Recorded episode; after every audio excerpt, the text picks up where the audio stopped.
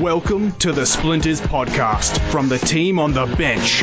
Community radio's leading no-holds-barred Friday night sports show. Available online and replayed on Triple H 100.1 FM. Now, here's your host, the Lord Mayor, Keith Topolski. Good evening to you, wherever you are listening across the world. Welcome to Splinters for another Tuesday night on Triple H 100.1 FM, triplehfm.com.au. You can also download us at a plethora of podcast sites. There's podcasts.com, there's TuneIn, there's Spotify, there's iTunes. We're everywhere. We set the global agenda on Splinters, as we've said before. I'm the Lord Mayor, Keith Topolski. Great to have your company on this Tuesday. We're just after Easter. That means it's a great time of year. It's the Australian Ice Hockey League. The puck has dropped on the season. We've got a couple of results to get you through as well. We'll get through those towards the end of the show. After last week, WrestleMania, Mearsy hijacked it. He has been suspended from Splinters. We don't know for how long, but we'll let him back in eventually after he's done his penance. But it is an ice hockey show. There are only two people we could possibly get in to talk ice hockey when it comes to Australian content. One is Jeremy Vasquez, but he's away at the moment. He'll be back for the Bears very shortly. And the other, well, we post about her all the time. We give plenty of updates. It's a very warm welcome for the first time on Splinters to Chloe Walker. Hello, thanks for having me. Not a problem at all. How do you go with basically taking the world by storm? Because you scored your first international goal, you've made your debut at the international senior level, you're coaching teams to victory, you almost got a grand final win with the Sydney Sirens in Melbourne. How's the plan for world domination going? When can we expect Prime Minister Chloe Walker? I'm not too sure on that one. Well, we'll see what we can do about getting you there, but just to recap, what was it like coaching the Pee Wee team at Canterbury to the championship the other week, not long after you got back from representing your country at senior level for the first time? I didn't realise how much anxiety you can get from just standing on the bench. I've seen a few coaches go through that before as well, but as an assistant coach, what was it like having to provide the support to the senior coaching staff? Was that something that you fitted in well with, or do you think you prefer to hold the reins yourself? I'm not too sure, actually. Kind of just helped out when I could. I love the modesty. This is absolutely sensational. You're an absolute legend of the game so far in benchland, and you're modest as well. This is going to be an absolute gem of an opportunity for you. But let's get down to the Australian Ice Hockey League, and we've got four teams to preview in the first half of the show, and we'll have four teams in the second half. And we're going to kick off, or drop the puck, as it were, given that we're on a hockey edition, with the Melbourne Mustangs. Now, I think they were a bit of a surprise team last season, Chloe, given what they ended up doing on the back of what was probably a disappointing year for them in 2017, but they really came of age last year as a team. After a disappointment in 2017, this is a decent result for the Mustangs, especially when they faced the Brave in the semi-final. But there's room for improvement. Yeah, there certainly is room for improvement. I like what they've done with the recruitment on that side of things, but that they've recruited well.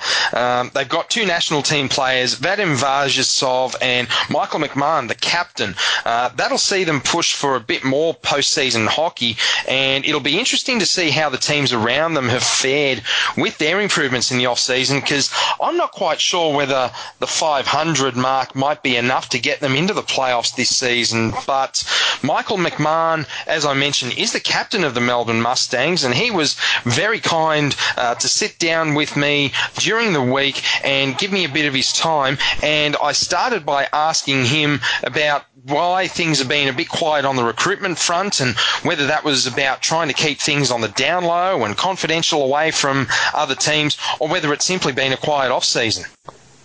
Well, I think especially with our club, the Mustangs, is they try really hard to find guys who will fit in with the culture of the club and our local players. So it can take a little bit more time and a little bit more in-depth process to kind of look beyond the numbers and the stats of the player and really get to know them before you bring them down. Yeah, that's kind of it. And yeah, we got some good guys coming down. So, but as far as when they get announced, that's up to the front office and the coaches. So I kind of stay out of the loop for that stuff. you're usually cast in the role of little brother to the ice, so how satisfying was it to make the finals last season while they struggled? I think for us what was more satisfying was that we won the series against them, the four regular the derbies during the regular season, and I think we took some big steps as a club just mentally, because we love, it's a big rivalry, we love to beat them, but like you said, I think we always got pretty rattled when we'd play them in previous seasons, and last year we took some big steps as a club just to mentally approach the game stronger, and I think it was really good for the club moving forward to kind of break away from that big brother, little brother mentality last year. The standings almost had three tiers of playoff teams last year, with the Brave and the Bears having their own tiers in the standings with the points, and then it was a little bit of a mess. While obviously disappointing, what did the guys learn and bring into this season from that playoff loss last year? I think we learned that you just have to show up every single game. With the way the league is, even though we fought for that fourth spot to get into the playoffs last minute, once you're in, and it's only two games to win the finals. So it really comes down to who shows up. Obviously, the Bears, CBR, they're very strong teams last year, and they're going to be hard to beat, but it's just one game. So I think that we started a bit slow in that first final, and CBR, great team, so they pounced on it. And I think our takeaway is we have to be ready from the first puck drop and play the full game and no breaks or anything like that, because good teams will jump on any mistakes or any kind of slow plays you make. Your new goalie is an import, but you've also acquired the Melbourne Ice backup goaltender from last season. Do you envision a battle for the starting role this season? I think Pine Murphy is definitely going to push the import. I think the strength that having Pine Murphy there is that he's going to really push the pace in practice for the guys too, and also keep the import honest.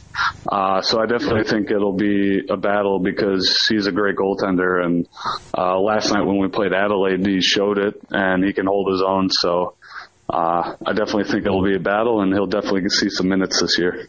There's been a seeming rush on former NHL draft picks and even players in this year's import race between the clubs. How important was it to sign a guy like Christian Isaacson, who has NHL pedigree? I think it's huge for the club. I think the league and the reputation of the league is growing, so each year you're getting more and more guys interested. And as the league gets more interest, you're going to get better players. So it's huge for a club like us to sign Christian, because he's the kind of guy and player who he lifts the whole club up. Just with how he plays. If you're going to go play high level, you have to know how to play team hockey, and signing guys like that is huge because not only do they put up points, but they lift the guys around them and the local players and teach them a lot. So it helps grow the club long-term as well as short-term. And who do you think are your main on-ice leaders this season? Look, this year I think we have a lot of good leaders. You got Jamie Burke, Brendan McDowell. They've been around the club as assistant captains, and they've always been leaders. But we also have a lot of vets like Steve Bellick, Sean Jones, who just natural leaders. They've been around the club, and guys just look to them. So I think we have a really good combination of young junior players coming through, but also we got those vet guys who have been around the club since the start, and they're just natural leaders, and guys just look to them, especially with their experience when games get kind of crazy. They're always the calm guys on the bench. So, just a great group of guys this year who excited for the year, and I think we're going to do good things this year. Thank you again to Michael McMahon for taking the time out as the captain of the Melbourne Mustangs to sit down with us and talk about the Mustangs' outlook in this season. But Chloe, the recruitment they've come up with, I just wonder whether it's going to be enough to get them there. Look, you never know about these teams. They've got some good players. I'm not too sure who's out there, but you never know. This team actually might finish first, last, you don't know. So it's one of those teams that's right in the middle, and nothing would surprise you with the Mustangs. Yeah, pretty much. Well, speaking of surprises, we move along to a team that I think was the second most surprising last season in terms of their consistency, because they've been quite up and down the last few seasons. That's the Perth Thunder. They finished 12-4-2-10 last season. But Chloe, with your experience in the women's competition, you'd know very well that Perth teams, they have a real challenge in front of them with the geography factor and having to travel so far to play their games. Yeah, that's such a long distance to travel, especially to come down to Sydney. In your situation, you've probably got players on your team that live in Newcastle and Canberra or thereabouts, but for the Perth Thunder, I was fortunate enough to sit down with their assistant coach, Chris Kostopoulos, and he talked me through what he thinks is the outlook for the Perth Thunder this season. And he started off by talking to us about the fact that the Perth Thunder won't be playing every game as part of a back-to-back, but rather they'll be playing the odd standalone game this year. Well, the standalone games for us are fine. It's the logistics for the teams coming over are the issue. So, I mean, it's one of those things. I think probably... I think from a ticket sales point of view, as far as I know, the standalone games that do quite well for us. But yeah, the biggest issue is no issue for us. The biggest issue is the Eastern States teams. You know, it's harder on them. Do you think the team might benefit from not having to play a second game in a back to back, or do you think there's a benefit from creating momentum with those back to backs? Yeah, I don't think there's. It's hard to say. I mean, it's obviously there's going to be more fatigue on a back on the second game and a back-to-back, but it seems to be fairly negligible for most, you know, barring injuries if you get on the first game and so forth. Generally, it's not really that big a deal. You're back up on a, you know, 3 days in a row, something it certainly would be, but generally it's not too bad. How much of a boost is it to the team getting Robert Hazelhurst back this season after his stint on the East Coast last season? Yeah, I know, it's a big boost, obviously. He's, apart from being, you know, a good hockey player, he's a bit of a character, and the team is definitely better for him being back. He adds a bit of versatility in the back line for us, someone who can move the puck around and a defensive who can score as well. You know, and so, yeah, no, it's good to have him back. It's not often you can get your hands on a former NHL draft pick, although it's more common this season. But how much of a relief was it when Ben Brio agreed to play on for a fourth season? Oh, no, it's good to have Ben. Ben helps out a lot with he takes care of the summer just gone. He looked after the Perth team in the junior league, the Perth Sharks. He helped those guys with their skills and that. He helps a lot of the guys. He does a lot of skills. We have skills nights from time to time, and he runs those. And because he's obviously the best person for that. But it's good to have Ben. He's a good goal scorer. Obviously, he's been. I think years he's played in the league. I think he's been in the top three every year, I believe. That's just in memory. But so it's obviously good to have him. Stick around, and he's become, obviously the guys are a lot more familiar with him now, and he's just become part of the furniture almost, so no, it's good to have him. Your new goalie, Nico Vixton, has quite the pedigree. Was he amongst a list of possible goalie imports for you to choose from, or was it more a case of you found him and he was your guy and you just had to go and get him? Well, Scott, the general manager, he does all the recruiting of the imports and so forth. And then myself and Dave Ruff, the head coach, we sat down at the start of the year in January and had a plan on what we sort of wanted and whatever. But you have to be able to see, who's available is the biggest thing. You might have a set plan, a particular style of player, or whatever it may be. but you know that someone like that may not be available, so you have to be fairly flexible. I know Nico has been in the radar for quite a while. I think it was just a matter of crossing the T's and dotting the dots and all that sort of thing, and eventually they got him. But I know Stan has been looking at him and talking at him for quite some time, for a number of months, I believe. Losing the semi-final last season would have been disappointing, but on reflection, was a semi-final position what you felt was achievable pre-season, or did you see yourselves as a genuine threat from the get-go? Well, you always have to consider yourself at the start of the season a genuine threat, or you wouldn't be, what are you in it for, So, yeah, and we consider that every season. We lost the semi-final to the Bears. The Bears, give them credit, they played really well. You can't take anything away from them. And I think I said this on a podcast, if you'd started that semi-final and said that the Bears are only going to score two goals in the game, we would gladly have taken that, all day. But, it turned out being a 3-0 loss, but one of them was an empty netter, so that sort of doesn't count. But, we were in it and we just didn't score on our chances. That's all. We had plenty of chances and capitalised. And the Bears did, and, in the end they deserved the win. But, we certainly consider ourselves a threat every year. And it's a long season. Injuries happen and, it's like any sport, any competition. You just got to hang in there and, plug away week in, week out and get as many points as you can. You've got 5 of 7 at home to start the season. Are those early points you're counting on, given your rough travel schedule throughout June and July? Yeah, well, you'd want to try and win as many as you can in your own barn. For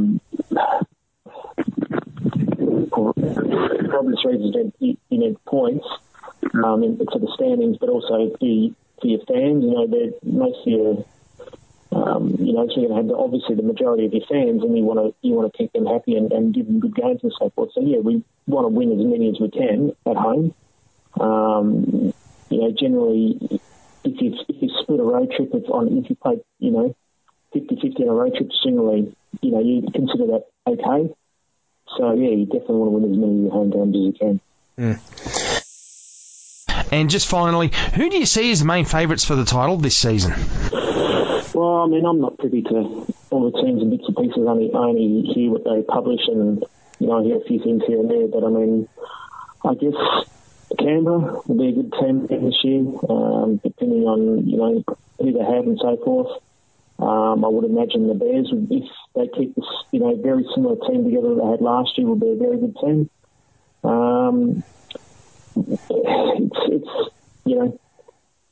It's very hard. This league is very close. Probably the only team that really is in a genuine rebuilding phase would be Adelaide, because they've got a very, very young list, so they may struggle a little bit. But, all the other 7 teams are all reasonably even. So it's probably, from what I know, Canberra and the Bears would be the two standouts, other than ourselves, of course. And again, thank you to Chris Kostopoulos for taking time out to sit down with us and talk about the season upcoming. And Chloe, as we mentioned, almost out of sight, out of mind, because they're that far away. But Robert Hazelhurst, Kieran Webster, Jamie Woodman, all national team players, and Robert Hazelhurst back this season, that they're in it with a shout.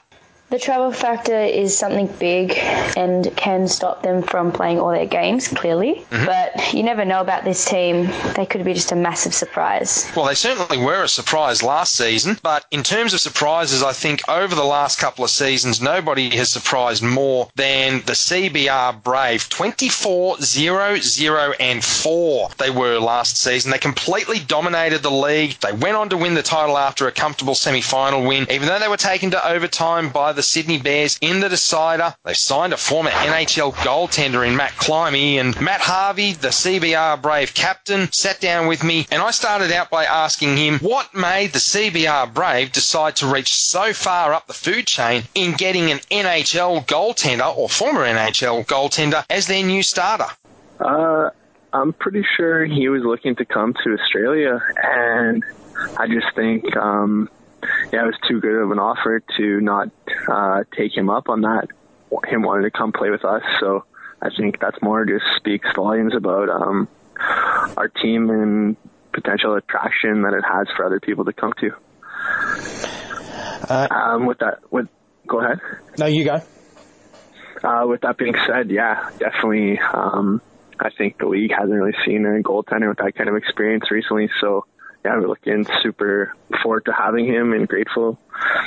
Your imports come with some very high pedigrees, plenty of ex-American Hockey League experience amongst them. What's been the secret to attracting such a high calibre of imports this season? I think, obviously, speaking from a bit of experience, I think when you go on to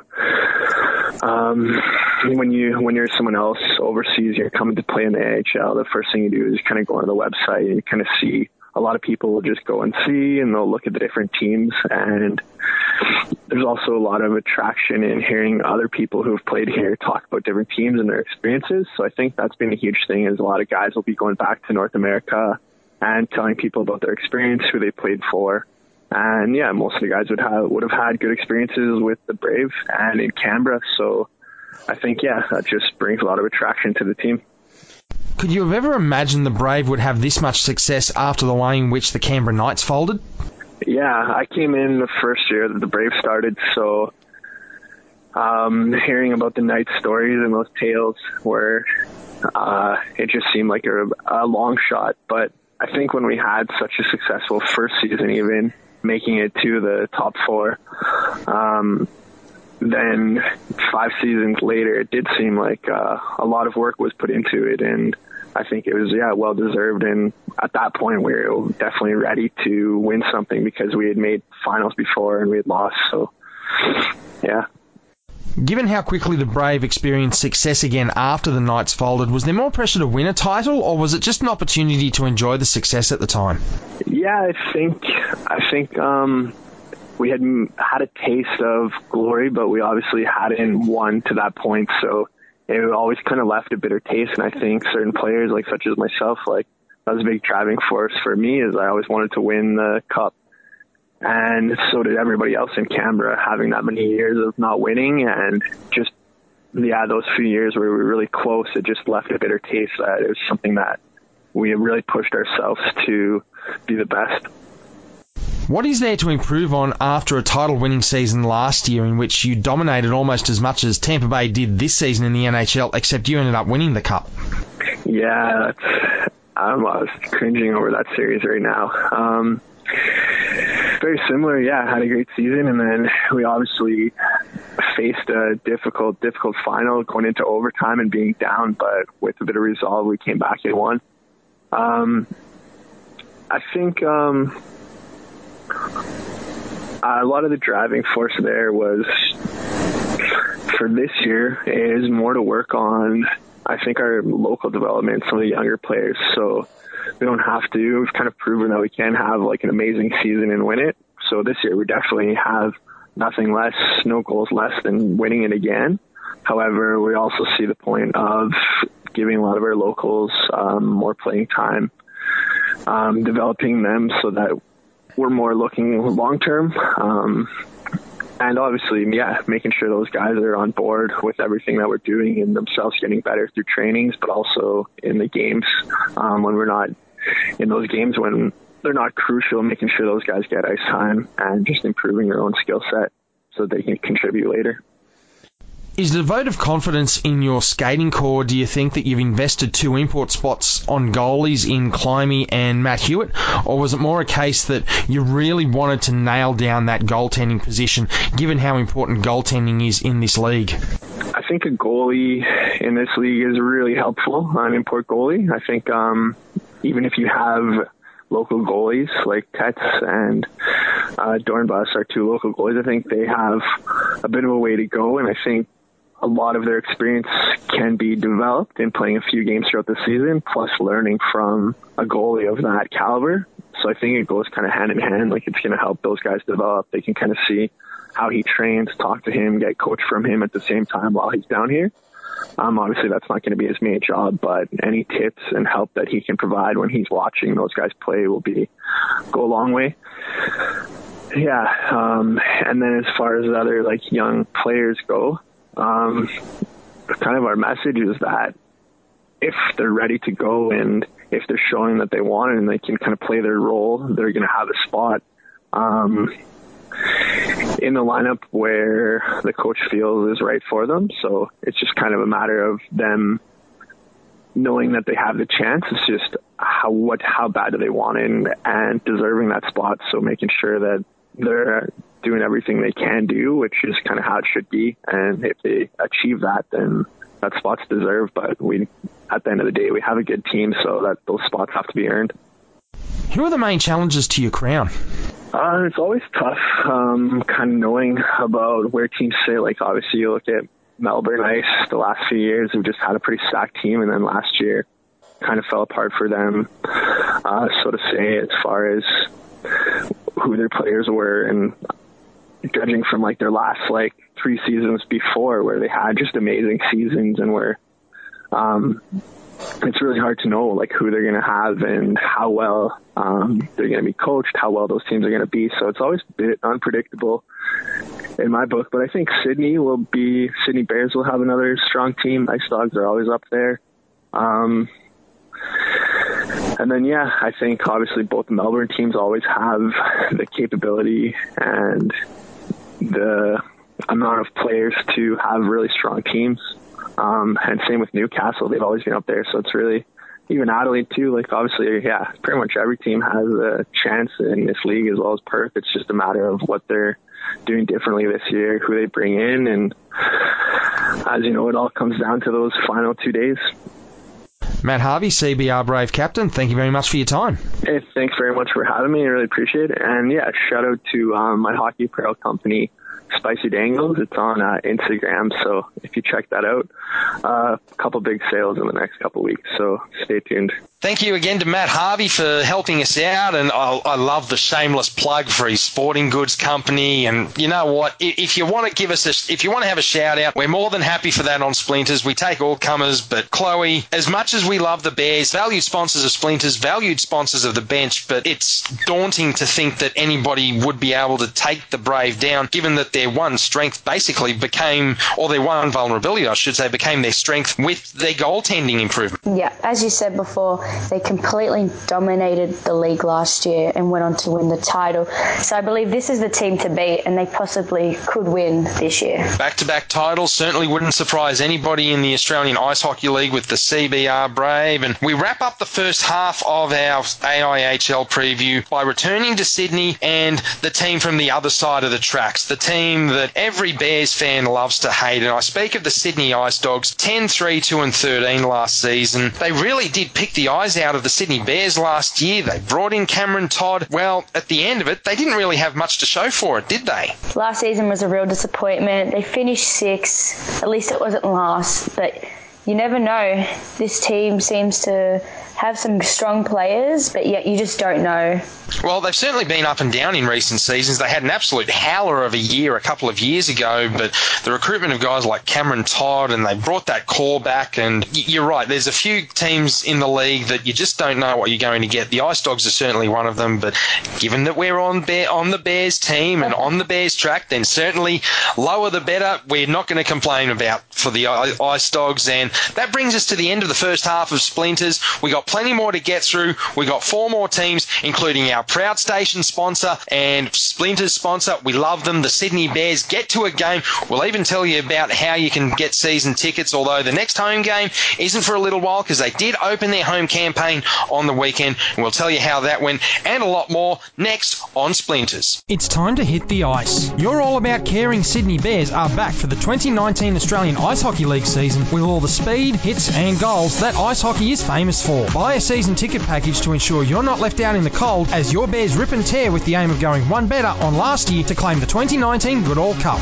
Log on to bearsden.com.au for all your season ticket and merchandise options. And for the latest Bears news and updates, tune in to The Bench every Friday from 6 p.m. Sydney Bears, hear us roar.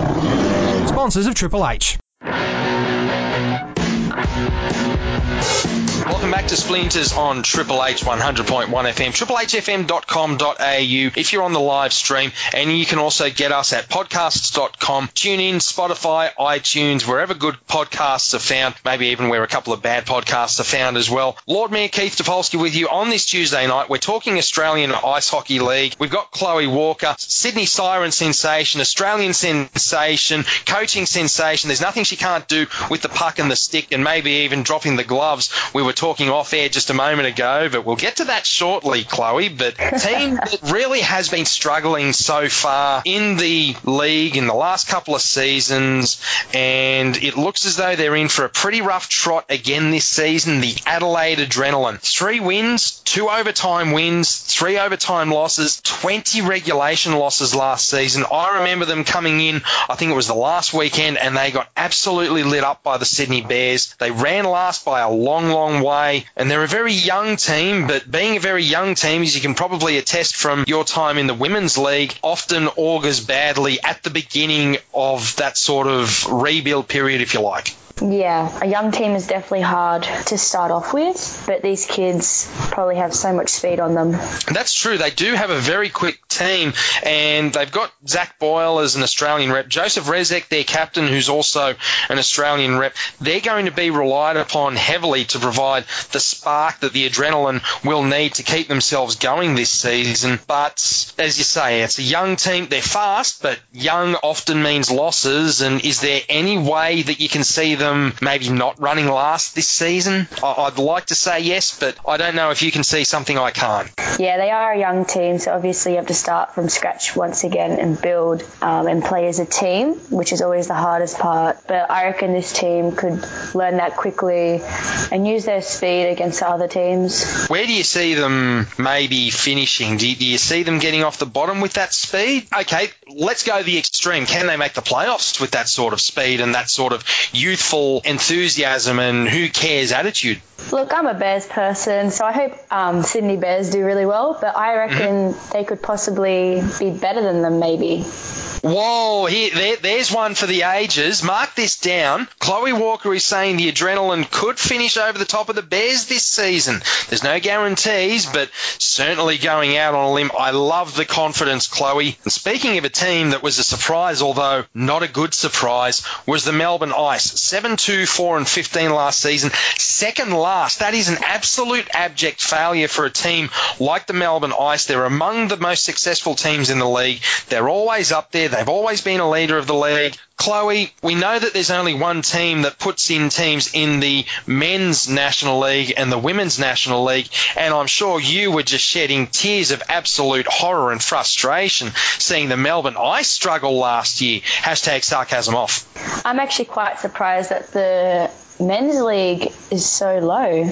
I can just hear the pain in your voice saying that. I mean, you must hate seeing Melbourne Ice struggle after what they did to you this year. Yeah, I am actually a bit here. Really? Wow. Yeah. I thought you'd be doing handstands in the streets and just sort of poking your tongue out, thing. But you really do want the Ice to do well. Yeah, I kind of do actually. I'm just quite surprised. Yeah. You're not concussed at all, are you? And just need the smelling salts at the moment. I had a minor concussion a few weeks ago. Oh, so. Yes, there it is. So we're blaming this on the concussion, are we? Chloe Walker wants the Melbourne Ice to do well, but she's concussed at the moment. Yep. I love it. But getting serious for a moment, that they have recruited, they've lost Jaden Pine Murphy, I should say, their backup goaltender.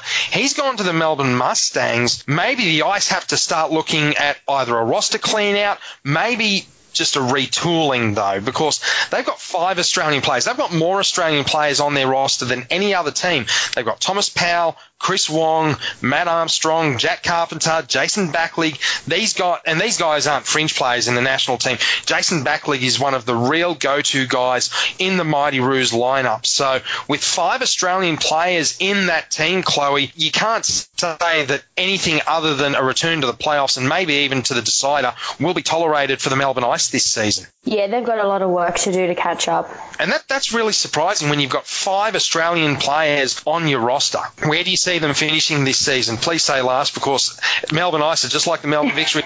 Everybody wants to see them finish last. As much as I want them to finish last, I believe these guys could possibly maybe come fourth, step it up a bit in the league. Just hopefully they don't come second last. So you're thinking that they're not really destined for a great season return, that they're still going to have a few struggles this season by their standards? They were second last last year, so you got to do baby steps up that leaderboard. I love the way that you contrast that with Adelaide, where Adelaide could do anything because they're young and quick, but this is the Melbourne Ice, so screw you sort of thing, and we're going to love this. But yeah, pretty much. While we're on the topic of Melbourne Ice, we'll segue a little bit away into the Women's League because, unfortunately, it didn't come up for the Sirens this season. And what sort of rivalry do you have on the ice with the Ice? Pardon the pun, that's a bad turn of phrase. But what's the rivalry like? Is it really – obviously, it's really intense, but does it get nasty at times, or is it just a really good sporting rivalry? No, it gets nasty on the ice. As much as you dislike the girls on the ice, like what they do, you got to love them off the ice. Like you can't. The hate's not there off the ice. It's always during the games. That doesn't sound like much of a rivalry. I mean, the hate's always there in really good sporting rivalries. Do we have to get down there and teach you how to really hate, and then we can see you drop the gloves against them next season? Well, hate the game, not the player. Oh, that. See, kids, this is exactly how you're supposed to play the game. But for us dinosaurs, this is exactly what we want to get away from. We want you to hate the player, Chloe. For us dinosaurs, come on, say you hate them. Say you hate the ice and you want to beat them up. Come on, say it. No. Oh. Maybe just when that girl hit me, Marnie Pullen, she concussed me. Yeah. Well, you didn't have the chance to go back and get one back because you would have been taken off the ice with the concussions. So surely there's something there for you to get back with next time. No, never. Come on, tell us the truth. Just between you and me. There's it's not like there's people listening to the podcast. Just between you and me. Go on, you're going to get it next time, right? No, there was a lot of hate when it happened, but you can't hate someone for something so small. Speaking of being unable to hate, there's a team in the league that not too many people really have anything against, but they had a disappointing season last year as well, and that's the Newcastle North Stars. 9-4-4-11 last season. They missed out on the playoffs last season. They went so close to making it. They missed out by one regulation win to the Mustangs. The Mustangs on 42, the Stars on 39, and for a team that has won more titles in the AIHL than any other club, this really isn't good enough. John Kennedy is the new coach in the Hunter with 4 national team players. That's Charles Smart, Bo Taylor, Robert Malloy, Matthew Lindsay. They're all on the national team roster. You've got to think they're going to improve next season, surely, Chloe. John Kennedy, he's a really amazing coach. I'm not too sure how this team's going to go, though, so hopefully they might make it. They might not. Well, they certainly went close last season, although that was a really disappointing thing for them to miss out on the playoffs, as we mentioned. But Joe Terrio is the North Stars assistant coach. I caught up with him during the week and asked him what impact John Kennedy's appointment as coach has had on the squad. John coming back to the team. John essentially never really left the team. He was out there, but he was just back in the shadows. Going from player to a coaching role is massive, so you need to take a step back.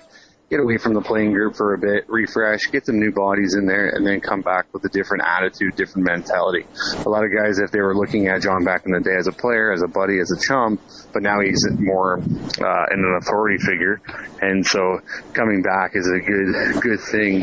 John's got a wealth of knowledge when it comes to the game, off ice, on ice, strategics, everything like that, and he's just coming back as a professional, and he's just coming back with a new way to revamp the team.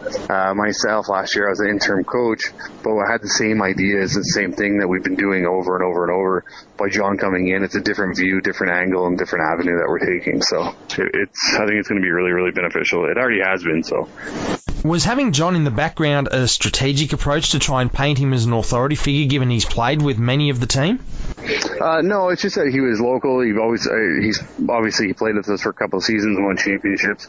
So John had a lot of things going, developing his identity with NSA, with the academy, and all that, and in his coaching and a young family. So by him stepping away, but in the shadows was meaning if we needed him to call upon for a playing role, he was there. He was ready to help us out. If we were there to call upon him to come in and say, hey, I can help work with this guy a bit, he was always there. So he was always, and that's the tight-knit group that we have. We have the ability to do that with him. So missing the finals last season was obviously a shock for a club with as rich a history as the North Stars. Was it just one of those seasons, or is there a bit of a rebuild underway up there? Oh, there's definitely a little bit of column A, a little bit of column B. So we missed out last year. We missed out the year before. Last year we missed out, and you know we were in second place for half the season. We were running up there, but that just goes to show you how quick the tables can turn. When you know, I think we were essentially one win out of a playoff spot. And it's just a couple injuries again. We were claimed by injuries. Thomas Landa was out with, you know, post concussion. Zane Jones was out for post concussion. The year prior to that, Zane Jones was out with an MCL tear. You know, and guys are stuck back in Bali and all that stuff. So it was just a domino effect of whatever could possibly go wrong went wrong for us. Last year we had a lot of new guys coming in full time. You know, Dane Davis was back, but we had Charlie Smart, but we were still everybody was trying to get a niche and trying to find our identity, even the coaching staff. And it just, nothing gelled. Sometimes we would, sometimes we wouldn't, sometimes we'd come back, sometimes we wouldn't. And we just had to, you know, kind of go back to the drawing board and think what's best for the club, not for year to year, but 5 years down the road. You know, where are we going to be? What are we going to do? How are we going to develop? And that was one of the big things with John coming in. He's able to develop. He's able to draw people in and that sort of stuff. You made a mid-season acquisition last year in Sammy Banger, who returns this season for the North Stars. What kind of leadership role do you expect him to play? Well, the coaching group is talked in a massive leadership role for Sammy. This year, our assistant captain has left the team, Matt Wittini, so we're hoping that Sammy fills into that role really, really well. Sammy's a leader, both on and off the ice. He's very highly educated, and he's a leader. And he's a voice in the room. When he does speak, everybody listens. You know, he just doesn't say stuff to say stuff, but he says stuff to be very effective. Aside from Banger, who do you think are the main players you'll be looking to for leadership on the ice this season? Well, again, we have our captain, Robert Malloy. If anybody knows who Robert Malloy is, they know he's just a leader on the ice and off the ice. He stepped away from the Australian men's team this year with the birth of his new baby, but the last second he was called upon to get over there, so he hopped on a plane and left. Outside that, Bert would have been the captain of the national men's team. He was assistant captain for a couple of years. Then we also have Matt Lindsay. Matt Lindsay's also on the national men's team, and he is also our other assistant captain. So we have those two guys in leadership roles, Sammy Banger coming in, and obviously we're going to be looking to a couple of the imports who have played high-level hockey to be in the leadership group, as well as a lot of veterans such as Dane Davis, a huge voice, huge advocate for development and new approaches. So those are a couple of guys that'll be favored into the leadership group. It's still early, but who do you see as the early favourites for the title this year? Well, for recruitment, everybody's gone out and just gone full tilt with recruitment this year. They've definitely set the bar high. You know, you can't put out Canberra. You can't put out the Dogs. You know, they got the two Crowder brothers, and they got a pretty high-level goalie. And plus, they're bringing back some older players to fill in roles, you know, their second and third line type. So those are two massive teams that we're going to have to, you know, mark on the calendar, as well as the Bears. The Bears were no slouches last year. I think we went 0-4 against the Bears last year. Anthony Kimlin is if he's healthy, he's amazing. He's the best goalie in the country. He's definitely an asset to the Bears organization. You know, he's by far the best goalie, one of the best goalies in Australia. And to stay here obviously helps the Bears out. You know, so those are pretty much three teams: the Bears, the Dogs, and Canberra are three teams that you're going to have to be playing your A game. Not to say any other team, you know, the Melbourne Mustangs, Ice, Adelaide, and Perth, or any slouches by all means. But obviously with the Dogs and Canberra bringing across some high level pro athletes, you know, it's definitely something in our playbook that we got to look after.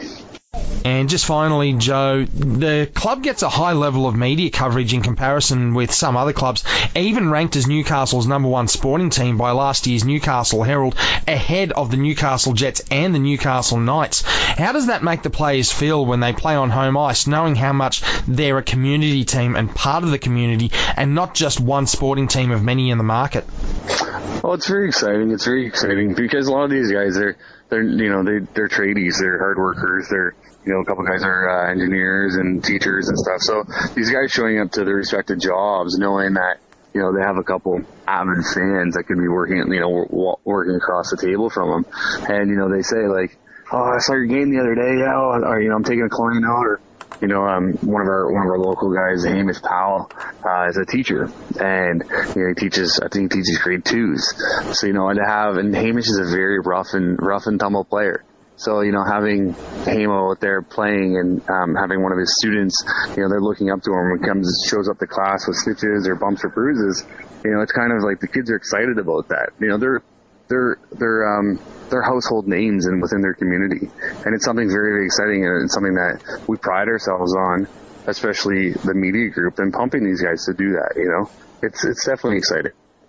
Joe Terrio, the assistant coach of the Newcastle North Stars. Lots of Canadian accents in the interviews that we've had so far. Absolutely love it. But, Chloe, it was interesting, that last question, the club getting such a high level of media coverage in the Hunter Valley, and women's sport in particular is really starting to get a lot more media coverage as well. Have you found that that's something that's happening with the Australian Women's Ice Hockey League at the moment, or are you just starting out on that path? Because I know that the games are live streamed via audio link at the moment. Yeah, unfortunately, you had to pay for the live stream. Not all of our games are normally like that, but I guess they just did that. I'm not too sure about the media though, signing up in the nationals and all that for women. I haven't really heard much about it. I haven't seen much about it, so hopefully it's going to start growing soon. Well, we are always on the lookout here on the bench for women to come on and talk about their sport, and we've also got that women's sports program that we're working on as well. So if you want to get in touch with us, facebook.com/thebenchHHH. You never know, you could be working alongside Chloe Walker. She's absolutely nailing this podcast at the moment. Could be one of our media stars of the future at Triple H 100.1 FM. It's been a long time coming. We are here, the Sydney Bears, our Sydney Bears, the all-about-caring Sydney Bears, 15-3-3-7 last season. No doubt about it, Chloe, they were the surprise packet of the year last season, almost taking out the decider against the Brave. Yeah, this is definitely the team. I am going for the Bears. Not that we're biased or anything, with the Bears being a valued station sponsor. Not at all. Well, after being raided by the North Stars and the Ice Dogs, they were expected to struggle last season. Anthony Kimlin, Ryan Funes, Tyrell Clare really stepped up with guys like Michael Schlamp and Adrian Esposito. But we got down to business. You heard our interview with Justin Vieno on Friday night. If you haven't downloaded the bonus content, definitely do that, because it is just all sorts of classy content and not so classy content on Splinter's bonus content. But we sat down with Coach Ron Kaprowski and Justin Vieno, and I started by asking Justin what it was like playing in different leagues, Europe and North America, in the lower divisions, as a former NHL draftee coming out of the 2004 draft, the Alex Ovechkin draft, in the 7th round with the Columbus Blue Jackets. Well, certainly when you're drafted out of the queue to the NHL, you have a certain pressure to perform, but my first year there was a lockout in 2004, so it was sort of a different experience for me during NHL camp. Like, our first NHL camp was just like wasn't really competition, it was more learning basis with all the NHL pros that were there. I remember a fond memory of Rick Nash. Really took the young kids under his wing, brought us out to dinner, really took care of us. So my first year was really a good experience, and then my second year we had the rookie tournament in Traverse City, which we won as Columbus, so that was a pretty good experience too. And my third year, while we had our NHL camp, I signed an HL contract and then got injured wakeboarding, and then 2 weeks before camp, so I sort of let everything go and stop my dream right there. Pretty much. What do you find is the most appealing aspect of the game as a defenseman? Is it the extra ice time, or is it that you can be a bit more physical on the puck, or is there something else that appeals to you? Well, it's cardio-wise, it's a lot easier being on blue line. But you get to see, you're pretty much like if you take football, American football, you're sort of the quarterback. You see all the play in front of you, so you get you need a good vision. Compared to up front, is more like of a grinding cardio. You got to go all out all the time. So I'm saying like the difference between the both is probably defenseman. Yeah, you're more in the pocket. You see your plays coming and you try to create plays pretty much. You've got a bit of a French-Canadian accent. Did you spend much time in Quebec as a junior?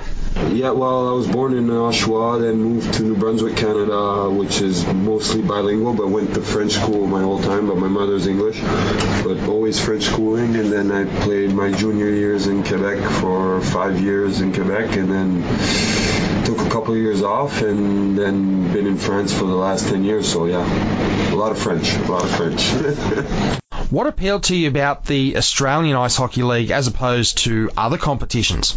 Well, I knew a couple guys that played down here a couple of years ago, James Sanford and a couple other players, and they had nothing but good things to say, and it was the perfect opportunity for me. It's probably my last opportunity that I'd have to come down and play as an older guy, 33 years old, so it's always something I wanted to experience, and it seems like the league has been on the uprise skill-wise and media-wise, so I thought it was the perfect opportunity this summer to come over and experience the whole thing and get in shape for my next year in Europe. All right. And who do you play for in Europe? I played for La Roche-sur-Yon. It's a D1 team in France, but they just folded because of financial problems. So next year I'll be playing in Chambéry. It's in the Alps in France.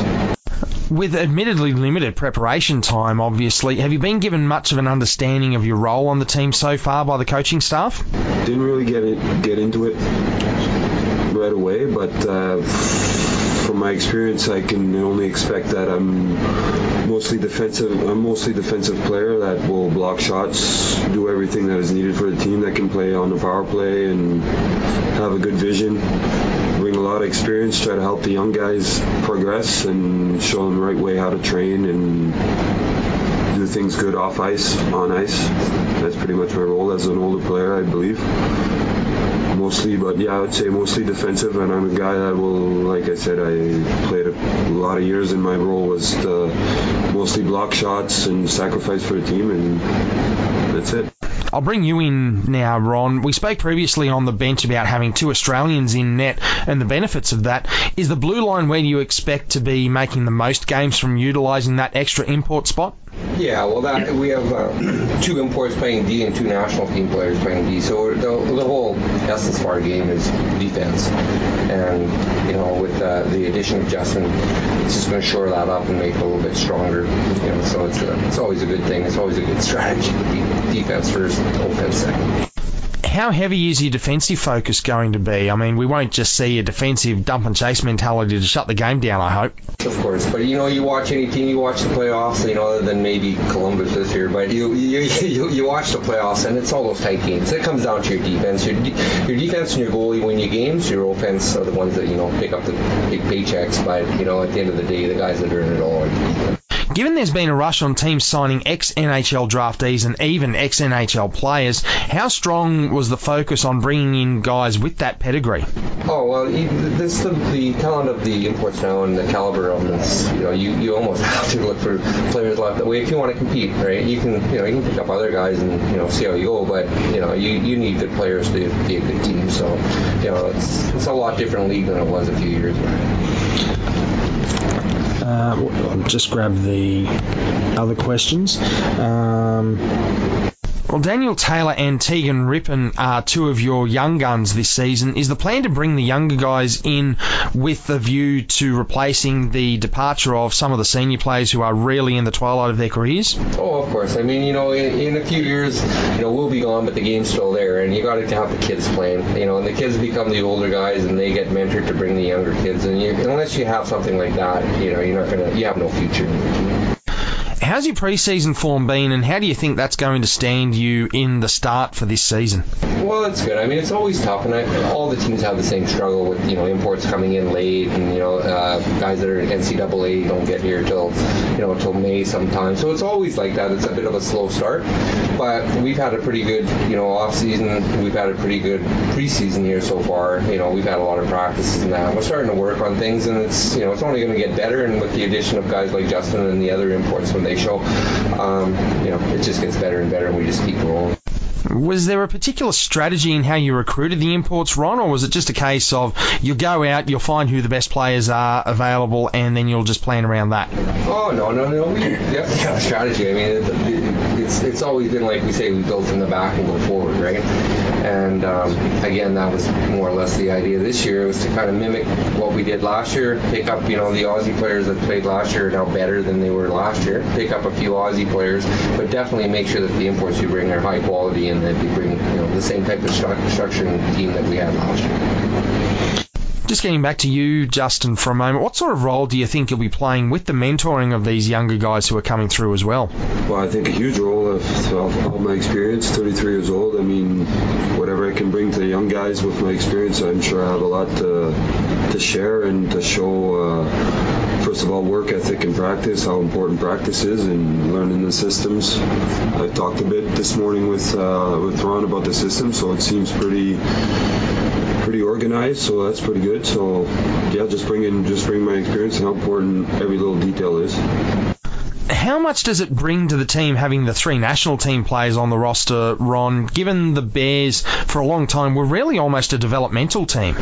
Ron, how much does it bring to the team having three national players on the roster, given that the Bears in past seasons have really been almost a developmental side by comparison with some of the others? Well, that's all part of what we were talking about earlier, bringing the younger kids in, developing them, and then, you know, letting them spread their wings, and that's what's basically happened here. You know, we brought these young kids in, we've developed them, and now they're national team players. So that's been the strategy for the last few years, and that's the strategy that's going to go on for some time. Ron Kaprowski, Justin Vieno of the Sydney Bears, and we're certainly hoping that the Bears can go one better this year, Chloe. And you've seen the Bears up close and personal with a friend of yours being picked up by the Bears this season. They've got a few new players out there now. One of my friends is Daniel Taylor. He's just been picked for the team. Yep. He is an incredible hockey player. He's got skills like there's no tomorrow. But I believe this team is a strong team. I know quite a few of them, and they're all so talented. Ron did give a plug to Daniel in the interview, and Daniel did come up in the list of players that I was told to look out for. So Ron's backing him, I'm backing him, you're backing him, Chloe. Okay, yep. Let's talk about it. As soon as he gets a start, how many goals is he going to score in his first game? 6, 7, 8, put Austin Matthews to shame? Let's just hope he gets a Hattie. A Hattie will be a good start. Hattie. Yeah. Austin Matthews got 4 for the Leafs against the Senators, and I still have nightmares about that, but let's just hope that Daniel, in his debut, can score a hat-trick and absolutely no pressure, but 3 goals or no more games for the Bears. Do you think that's fair? Yeah, if he doesn't get a Hattie in his first game, he should just get benched. Oh, just absolutely brutal. This is getting brutal now. This is what you should be like when you face the Melbourne Ice, Chloe, all right? Fire up against the Ice and show that sort of niggle against them. Poor Daniel's just absolutely packing it now, and we put all the pressure on him, and now surely he's going to get 4. Surely. He has to get 4 now. We have started the season. We've got a couple of results in. 2 games played on Saturday, 2 games on Sunday, and, well, it doesn't look good for the Adrenaline so far, Chloe. The Mustangs beat them 6-2 on Saturday. It was closer against the Melbourne Ice on the Sunday, but they still went down 6-5. So the Adrenaline, at least they're putting up a real show against the Melbourne Ice. That's a start, though. Mm-hmm. As I said before, the Adrenaline is such a young team. I'm not surprised that they've lost. They should slowly pick their way up, though. Well, they did get close against the Ice, 6-5. I don't know whether that says more for the Adrenaline's attitude to come out in the back half of a double header and really stick it to the ice, or whether the ice are going to struggle. But Saturday, what a great day. The Ice Dogs home game at Macquarie, and they wanted to start on a high, but our Sydney Bears tearing them apart, 8-3. It wasn't that great on Sunday, though. The CBR Brave winning the grand final rematch, 4-1, but certainly an 8-3 result over the Ice Dogs. It augurs well for our Bears through this season. Look, I'm not surprised that the Bears scored 8 goals. They are a strong team, but I am surprised that Ice Dogs only scored 3. Well, there's Vieno and Annesley on the blue line. There's Kimlin in net. I think that might have something to do with it, but the Brave, it's going to take, pardon the pun, a brave man to back against them, opening the season with the grand final rematch and winning it comfortably in the end 4-1, although it got a bit tasty there for a while. Plenty of penalties dished out, and almost like a Melbourne Ice Sydney Sirens game, you could say.